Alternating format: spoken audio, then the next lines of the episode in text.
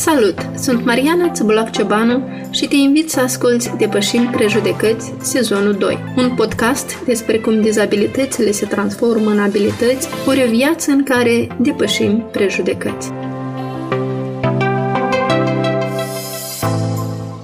Femeile cât și bărbații cu dizabilități din Republica Moldova spun că și-ar dori să poată beneficia de asistență medicală de calitate, să aibă accesibilitate atât infrastructurală cât și informațională în spitale și policlinici. De asemenea, aceștia și-ar dori ca și centrele medicale din satele și raioanele țării să fie dotate cu echipamente performante și accesibile, acestea fiind nu un mof, ci o necesitate. Prin elaborarea acestui podcast, eu, ca persoană cu mobilitate redusă și ca și voluntar național în cadrul Fondului Națiunilor Unite pentru Populație, alături de alte persoane cu dizabilități, Vrem să luăm atitudine și să aducem aportul nostru la realizarea unei schimbări în bine. Venim să sprijinim prin propriile experiențe și recomandări, contribuind astfel la realizarea priorităților naționale în domeniul drepturilor omului, pentru a putea îmbunătăți condițiile de viață ale tuturor oamenilor din țară, în special al persoanelor cu dizabilități. În episodul de astăzi împărtășim experiențe despre accesul atât al femeilor cât și al bărbaților cu nevoi speciale la sistemul medical. Pe lângă problemele de accesibilitate,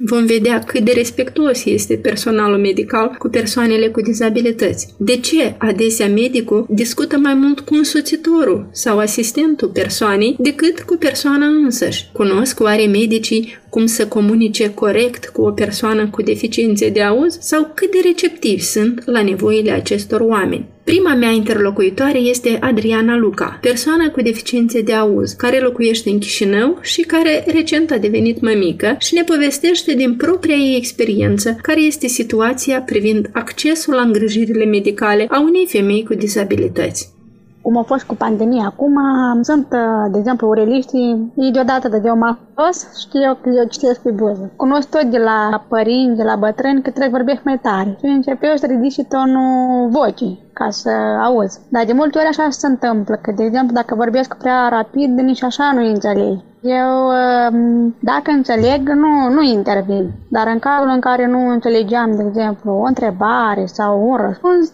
o rugam frumos să mi repet încă o dată cu scuză că e probleme cu auz. Am observat, de exemplu, situații, zicem de exemplu, iată când cu programările astea. Aici deja cred că nu mai este vorba de, de persoane cu dizabilități sau nu și sunt tratate așa persoane că de care are bani sau are prieteni sau o sunat pe medicul și ala, intră și fără rând și nu interesează pe dânsi că este cu dizabilități sau că nu este cu dizabilități. Știți, când, de exemplu, eu prima oară m-am dus, am însărcinată la control așa pentru rutină, control um, medical. Uh, doamna care la ginecologie, hai repede urcă aici că n-am timp.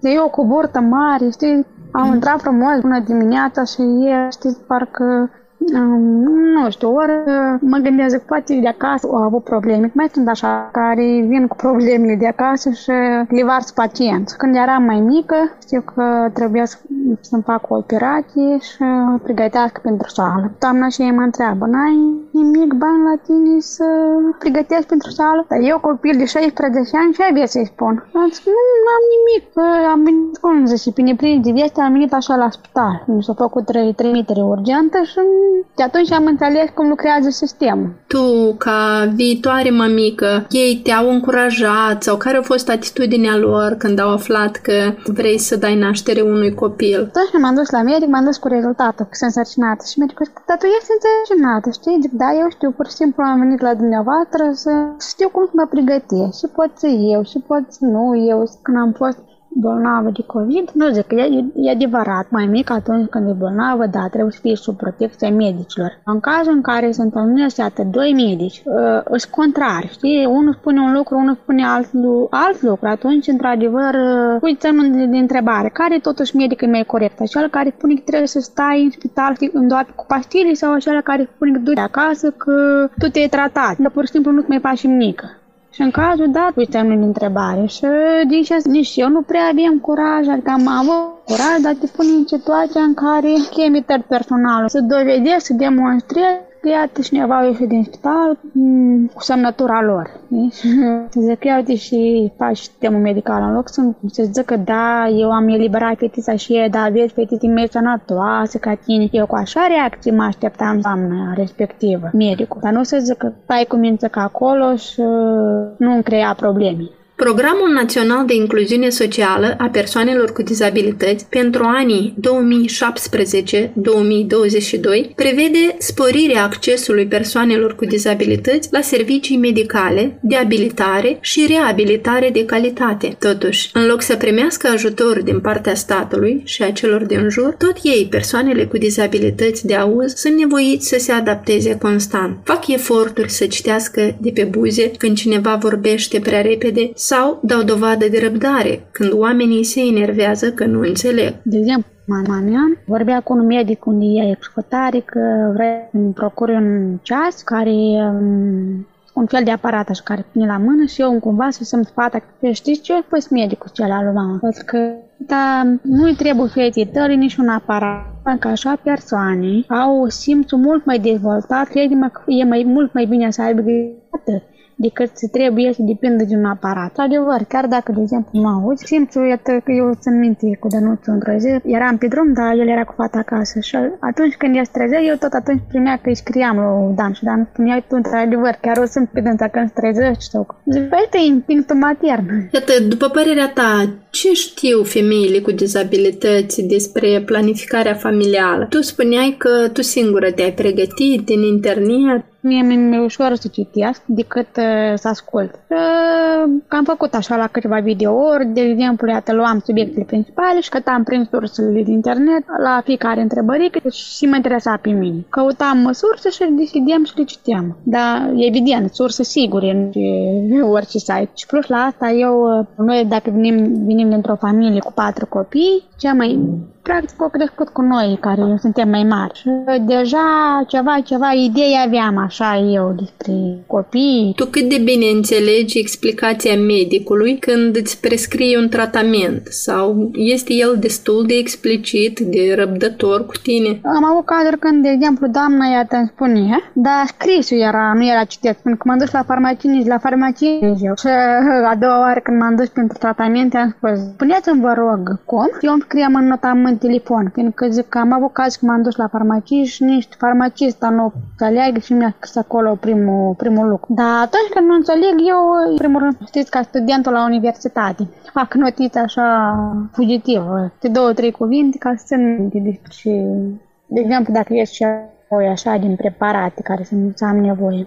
Eu, de exemplu, dacă nu cunosc ceva informații, tot e că mi-ar fi plăcut ca site-urile astea care le au anume și spitalele care sunt chiar și republicane. Am observat eu la capitolul acesta și ține de site, formație la zi, ele practic lipsesc că ai ceva nevoie de informații, trebuie să-i suni. Și întâmplă așa multe cazuri că suni, suni toată ziua și nu te răspunde nimic. Și iată că, ca o recomandare ar fi, da, într-adevăr, transparență pe paginile lor, să fie informații pentru toate persoanele. Poate nu sunt persoane care citesc, dar iată, cred că persoanele noi cu probleme de auz, mult mai ușor ar fi vizual, citind decât uh, la telefon. Unul din cele mai dureroase lucruri pentru o mamă care nu aude este ca să nu-și audă copilul plângând și asta să nu știe, spre exemplu, când e foame sau îl doare ceva. Tu cum faci față acestor lucruri? Da, e adevărat lucrul Eu chiar am noroc de soțul meu că chiar și dacă dormim noaptea împreună, fetița o ținem tot lângă noi. Ea spus că până crește mai măricică și știu eu că am să o aud mai bine, atunci să o mot în leagăn, că leagăn oricum tot în cameră, dar um, am frică că țin tot așa, nu o aud, nu vreau, într-adevăr nu vreau să fac să plângă. Mă rog de soțul meu că el mai mai trezește și a trănit ca școală că să trezi, dar mă descurc și am noroc și fetița, văd că e vocalistă, ea da, știi? În Moldova există doar 17 interpreți autorizați de Ministerul Justiției, 4 la Chișinău, 3 la Bălți, câte unul la Cahul și la Cimișlia. Ceilalți sunt angajați la școlile speciale. Conform Asociației Surzilor din Moldova, în țara noastră avem peste 5.000 de persoane cu deficiențe de auz. Respectiv, acestora le revine cam un interpret la 150 de persoane, dar ar fi nevoie minim de 2 interpreți la 50 de persoane.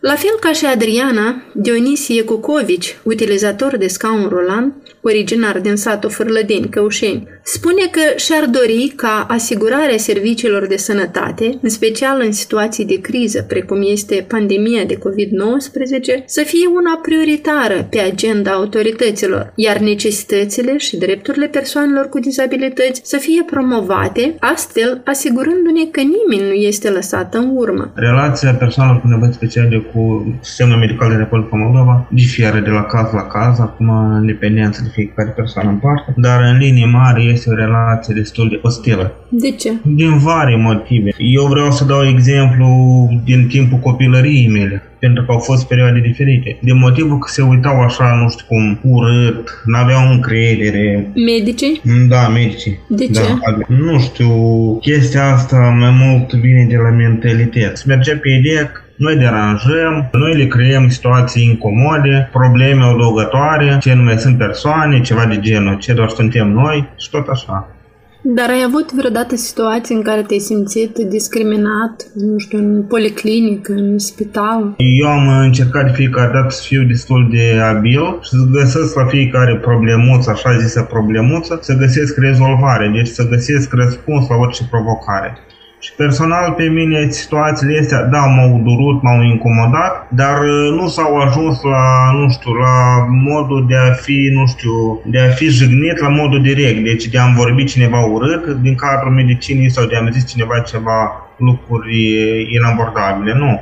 N-au fost asemenea situații cu mine, dar chestia asta se observa mai mult prin comportamentul lor, prin privirea lor, prin modul cum se manifestau, indiferență, hai să zic așa. De cum se manifesta indiferența asta? Mm, prin uh, răceala asta că rugai să-ți ofere o, nu știu, să-ți dea un sfat, să-ți dea o rețetă, o îndrumare, o prescriere. Deci răspunsurile care le așteptai se, se lăsau așteptate. Medicul de cele mai deseori atunci când suntem însoțite, persoane cu nevoi speciale, deci, vorbește cu însoțitorul, încearcă să explice anumite situații, rezolvări, dar noi suntem așa, mai bine zis, dați, dați într-o parte. Dar de ce crezi că medicul discută mai mult cu însoțitorul și explică însoțitorului? Poate ei consideră că noi, persoane cu nevoi speciale, oricum nu suntem apte mă refer din punct de vedere emoțional, psihologic, ei nu-și doreau să se complice, hai să zic așa. Și pentru că să nu se complice de la caz la caz cu persoane cu nevoi speciale, lor le vine mai comod și mai ușor să vorbească cu persoane care ne însoțesc. De la caz la caz, persoanele cu nevoi speciale sunt diverse. Mă refer la problema sănătății care diferă. Asta nu le dă lor dreptul de a ne ignora pe noi ca persoană, pentru că fiecare persoană de noi își are euul său, își are dreptul său de a vorbi, dreptul său de a-și spune părerea, de a se manifesta. Cât de accesibilă este instituția medicală la care tu mergi de obicei? Te descurci? Din fericire, la mine în localitate, instituția medicală, centrul de familie Sorlodeni este accesibil. Datorită implicării mele personale, am depus un demers și trei ani în urmă s-a amenajat o rampă de acces pentru persoane utilizatoare de scaun rulant, pentru că, din păcate, sunt și eu, fac parte în această categorie și pot pot să urc foarte ușor și repede. Și ok, acum știți, nu încercăm să dăm vina pe aceste instituții medicale la nivel de țară pentru că diferă. Nu putem să zicem că peste tot este la fel de bine sau peste tot este la fel de rău. Dar acolo unde am fost eu, de exemplu la noi în uh, orașul Căușani, uh, la noi sunt niște condiții foarte bune din perspectiva aceasta, pentru că, nu știu, medicii deja ne văd cu alții ochi, ne sensibilizează, ne sunt foarte receptivi și deci din perspectiva asta este bine. Dar știți cum se zice, nu, nu există pădure fără uscăciuni. Ar trebui anumite lucruri de îmbunătățit, dar, mă rog, asta nu vine așa peste noapte. Ce ar trebui de îmbunătățit, dacă poți să dai exemplu? Trebuie, trebuie de îmbunătățit din perspectiva mea. Eu cred că cea mai mare problemă a instituțiilor medicale de la noi de Republică este accesul care menționam mai sus și a doua problemă foarte importantă, blocul sanitar. Este o problemă foarte, foarte mare. Pentru că orice persoană cu nevoi speciale se consideră independent. Și dacă te consideri independent, trebuie să faci față acestor provocări de a pleca singur să-și faci toate necesitățile. Și atunci când nu sunt condiții, când nu ți se oferă acele lucruri, atunci clar că N-ai ce faci, că nu ai de ales. Și eu cred că aceasta este cea mai mare problemă cu blocurile sanitare, care din păcate, din perspectiva mea, că am dus o evidență sociologică, hai să zicem așa, 80% din toate instituțiile medicale din Republica Moldova nu sunt adaptate bloc sanitar și asta este o problemă destul de majoră care nu ne face față. Cât de respectuos este personalul medical uh, cu persoanele cu dizabilități din regiunea ta? Din regiunea mea sunt destul de receptive.